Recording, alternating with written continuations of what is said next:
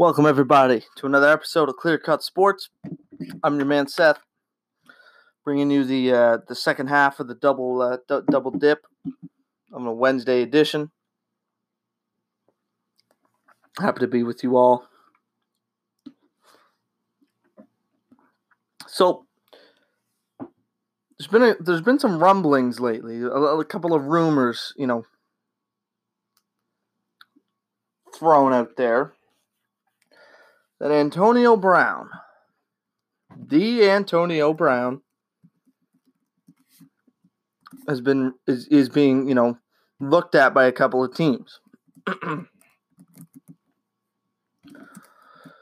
the uh, the two teams that are most prevalent are the Baltimore Ravens and the Seattle Seahawks. Arguably two of the best teams in the league.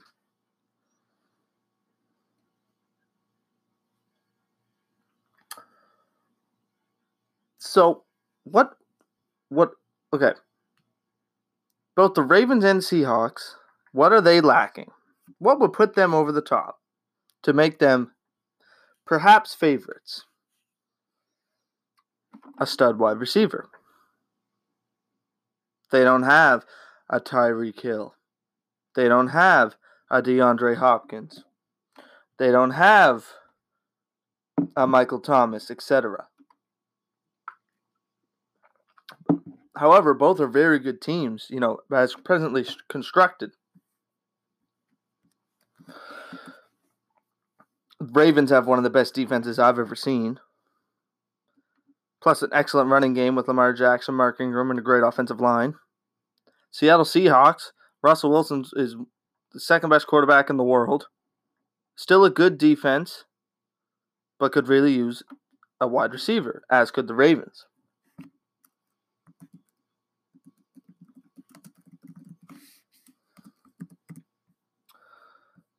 However, because because I think you know I think Seattle's my my pick out of the out of the uh, N, uh, out of the NFC this year. I really do. Russell Wilson is, is, is criminally underrated. They're well coached. They were they were neck and neck with the Packers in the in the uh, NFC um, what was a divisional game. They win that, then they go play San Francisco, who they already played twice. I, I really do like Seattle this year. And in in the in the AFC, you know, if it's not Baltimore, it's Kansas City. Personally, I like Kansas City, but if someone said Baltimore, I would not shake my head at that. Baltimore's roster might be the one of the greatest of all time. So if this works, like it, it, if one of these two teams get Antonio Brown, it's over. It is over. Because Lamar Jackson, he likes throwing the short routes and let the receiver get some yards after catch. Guess what Antonio Brown likes to do? Catch short passes and get yards after catch. Make people miss. And Russell Wilson and Antonio Brown, you could put you put Antonio Brown wherever you want in the field. Russell Wilson will find him for a big gain somewheres. Of course, I purposely have not mentioned the big elephant in the room which is the off the field issues surrounding Antonio Brown. For those who were living under a rock, Antonio Brown wanted out the, with the Steelers, so he gets traded to Oakland. Fair enough. Oakland, he didn't play one game in Oakland before he got cut. Cost them a couple of draft picks and some money, of course. Then, into the season, Antonio Brown gets picked up by the Patriots. And you know what he got? Nothing, because he couldn't stay there for more than a week. He played one game.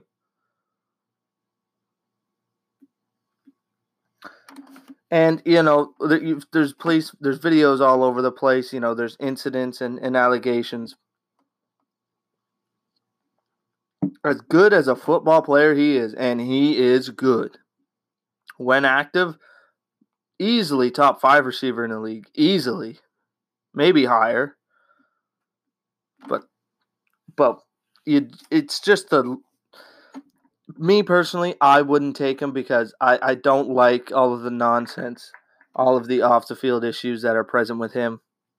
And I think he might be bad as a locker room guy because wherever he goes, it just kind of leaves in a kind of a, you know, a bad taste in your mouth. But if one of these teams, Seattle or Baltimore, or if you know another team jumps in, he instantly makes your team, you know, just talent wise, he instantly makes them better. And he will put up numbers. The question is can he stay on the field? Even if he was reinstated, you know, he'd have a he has to go through a bunch of loopholes and it, it would just be a process. So any team that is willing to take it on is it's they know what they're up against. And clearly they need a wide receiver bad because they'll be willing to go through all this mess that he, he's going to have to go through. So, you know, I hope he, I mean, I hope he gets his head on straight. I hope he makes it back into the league and keeps his head clean, puts his nose down and just starts working. Because when, because I love watching him play. He's a great player. And he would work magic with someone like a Russell Wilson. But we'll see. We'll see. My personal prediction: he doesn't get back into the league, but you know that's neither here nor there. Time will tell. Okay, now it, on the uh, second half of the Wednesdays, um, I'm going to start a new something uh, leading up to the NFL season. We're going to go through each uh, division and just give. I'm going to give you know like a little rundown, you know, a little analysis. Um, you know, some predictions for each team. Um, how the how the stand how they're gonna rank one through four, you know, stuff like that. So here we go. Out of random choice, the NFC North is first. The NFC North, of course, the Detroit Lions, Minnesota Vikings, the Green Bay Packers, and Chicago Bears. How I think they're going to finish. Number one, the Packers. Two, Minnesota. Three, Chicago. Four, Detroit. You may think that sounds familiar because that's exactly how they ended up last season.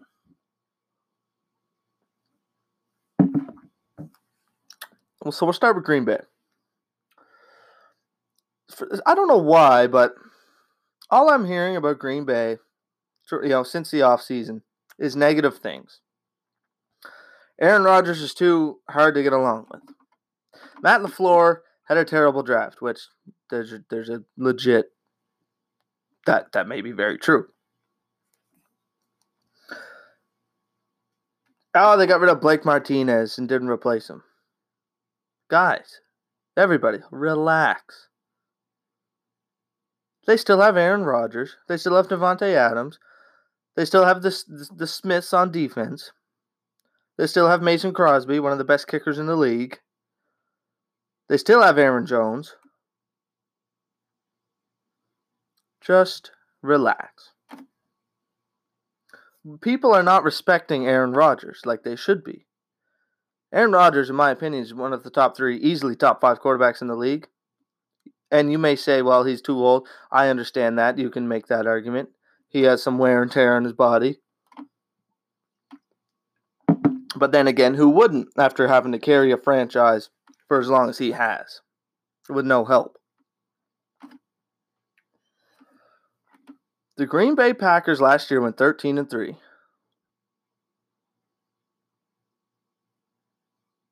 Let me say that again. 13 and 3. Got a first round bye. Won a playoff game. Played in the NFC Championship game against the San Francisco 49ers. And you know why they got smoked twice by the 49ers last year? They weren't tough enough. They got pushed around. They didn't win in the trenches. So you know what they did this year? Drafted two offensive linemen, a tight end, a bruiser running back. What does that tell you? That Green Bay is getting tougher. Now, of course, me amongst everybody else would have loved to seen them draft Aaron Rodgers, a wide receiver to throw to.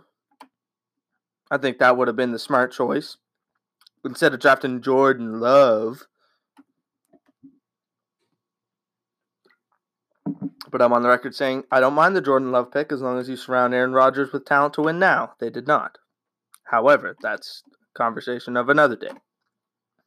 So Green Bay is getting tougher.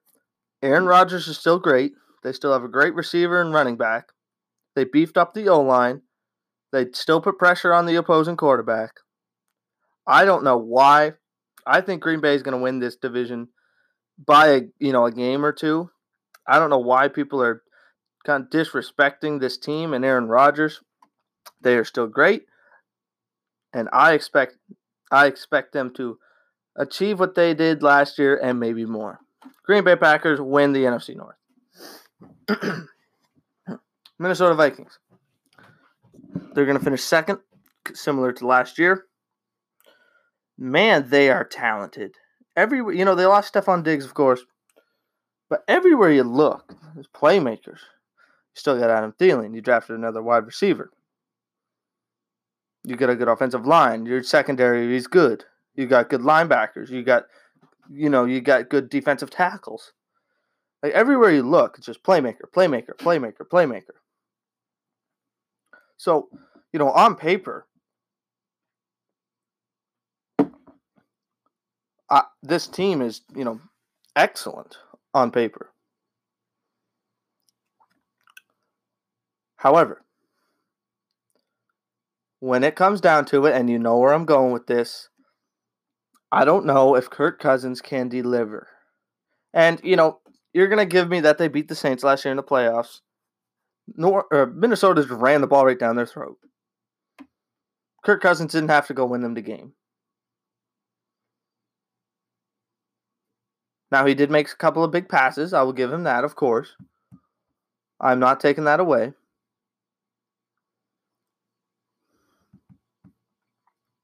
But for the majority of it, it's, you know, it, it's a running it's a running team. Minnesota's a running team with with play action, with all their playmakers. You know, like I said, Thielen. They drafted Justin Jefferson. Um, they pick up Michael Pierce, Harrison Smith in the secondary, Danielle Hunter, Anthony Barr, Kyle Rudolph, who better have a bounce back season, by the way. Kyle Rudolph, I'm talking to you.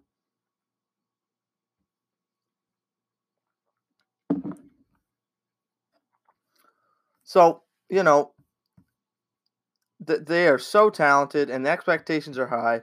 They're going to be a good team. I can't remember if I have them making the playoffs in my bracket. And one more thing, if they don't resign, if Dalvin Cook holds out and he doesn't play this year, it's all goes out the window because he is their biggest and best playmaker. The other day, I ranked him seventh in the NFL on my uh, top 10 running backs. All he eats up yards. He was banged up is the is the only kind of issue he has. You know, other than that, when he stays healthy, he is one of the best. And they need him to succeed in Minnesota. Don't be fooled. So I, I have the Vikings finishing second. If if they they are excellent everywhere, and they lost Stefon Diggs, but they I think they're going to be fine. They're excellent everywhere, except possibly the the most important position on the field. And I'm not bashing Kirk Cousins; he's a good quarterback. He's just not he's not clutch, and he's not on the on the upper echelon of uh, of talented quarterbacks. So Minnesota finishes second, another plus 500 year.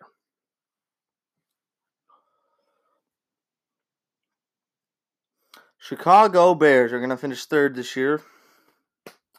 And uh, first and foremost, let's just get this out of the way. We don't know what's going on at their quarterback position. Clearly, Mitch Trubisky is not working out.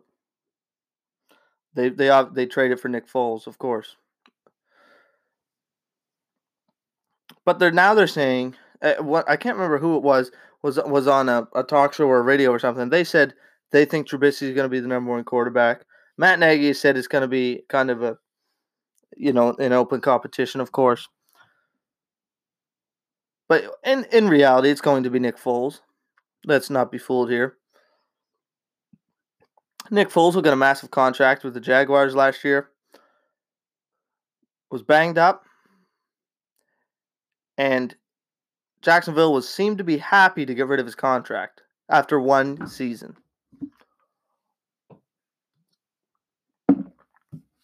So what does that tell you?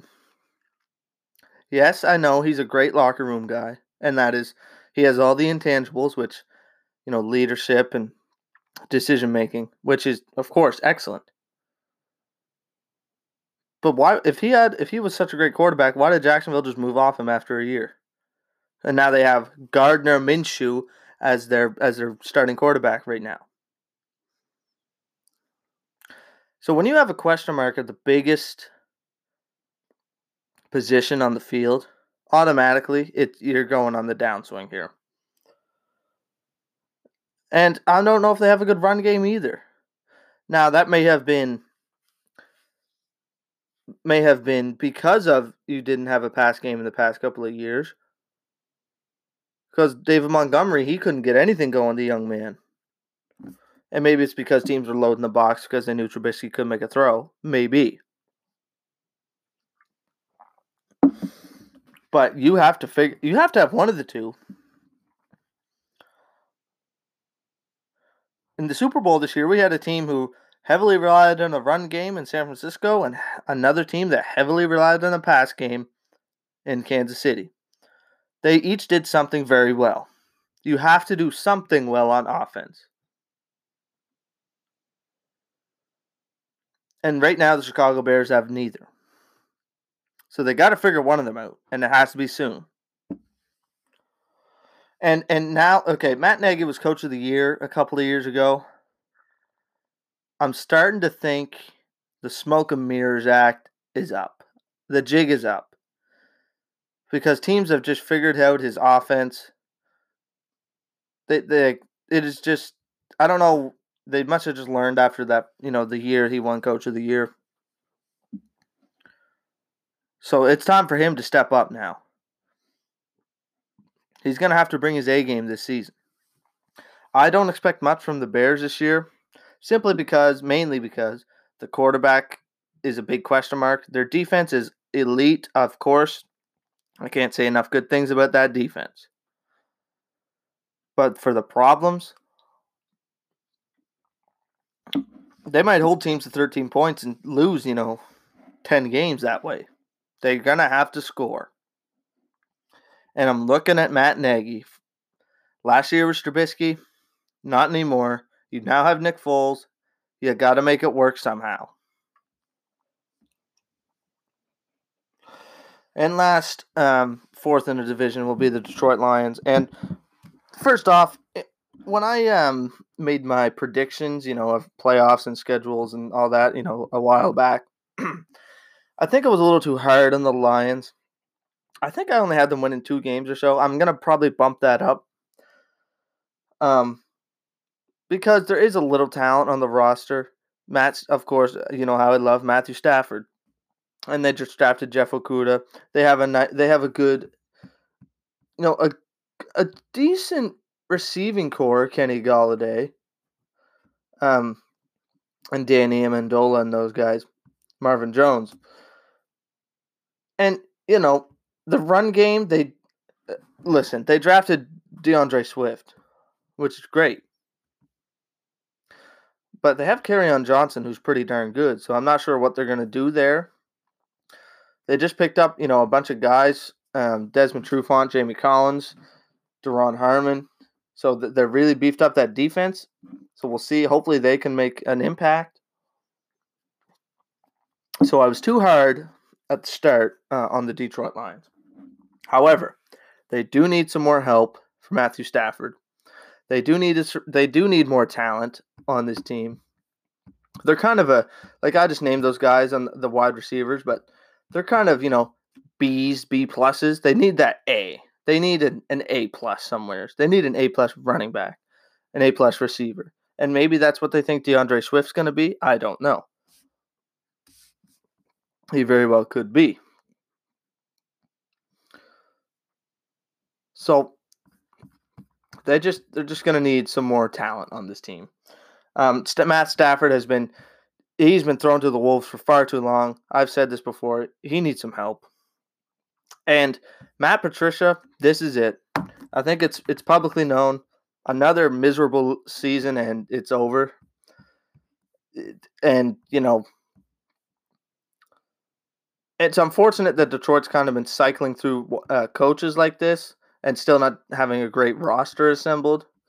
Um, but if any year you're going to make that jump, you know, get to eight wins, get push, get some close games in the division, which they did play a lot of close games last year.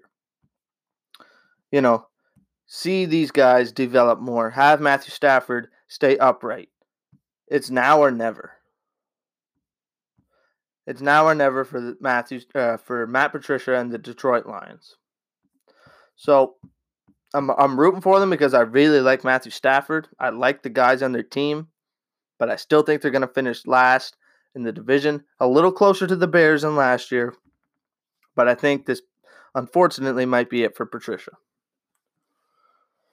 Thank you all for tuning in. This was the double double uh, double dip Wednesday edition of Clear Cut Sports. Looking forward to getting back at you all soon.